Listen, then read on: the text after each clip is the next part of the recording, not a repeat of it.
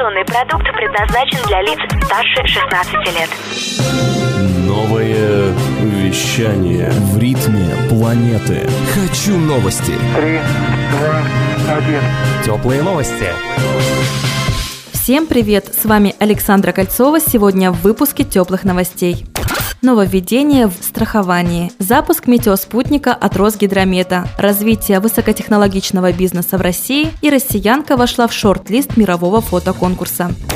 С 1 апреля страховые компании и банки будут предупреждать россиян об основных рисках при продаже инвестиционного страхования жизни. Соответствующий документ опубликован на сайте Банка России. В частности, их обяжут рассказывать клиентам о рисках страхового продукта, порядке расчета инвестиционного дохода и отсутствии гарантии его получения. Банки и страховщики также будут предоставлять данные о том, какая часть вложенных клиентам средств будет инвестироваться, а какая пойдет на покрытие расходов страховщика и выплату комиссии посреднику. Кроме того, продавец должен будет проинформировать клиента о порядке возврата денежных средств при расторжении договора страхования. Как считают эксперты, обязательное раскрытие информации направлено на защиту прав потребителей страховых услуг и поможет клиентам сделать выбор инвестиционного инструмента, соответствующего их потребностям.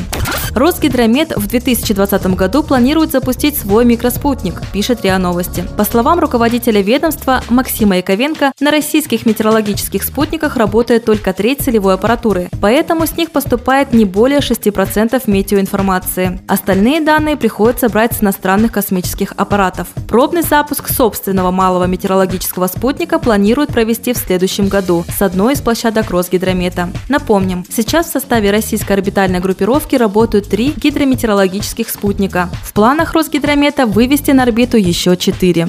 Москва и Санкт-Петербург лидируют по ресурсам для высокотехнологичного бизнеса в России. Эксперты провели анализ среди всех регионов России по соотношению их доли в инфраструктуре, экспорту, налогам и другим показателям. В результате только Москва и Петербург концентрируют более пяти ресурсов для развития высокотехнологичного бизнеса и обеспечивают более 5% вклада в развитие экономики России. Из крупных центров также выделяется Республика Татарстан, Самарская, Новосибирская и Свердловская области, где сконцентрированы зафиксировано более 2% всех ресурсов и результатов высоких технологий страны. По мнению авторов доклада, высокотехнологичный бизнес уже сейчас вносит значимый вклад в экономику России. Например, он приносит около 22% ВВП и примерно 17% налогов на прибыль.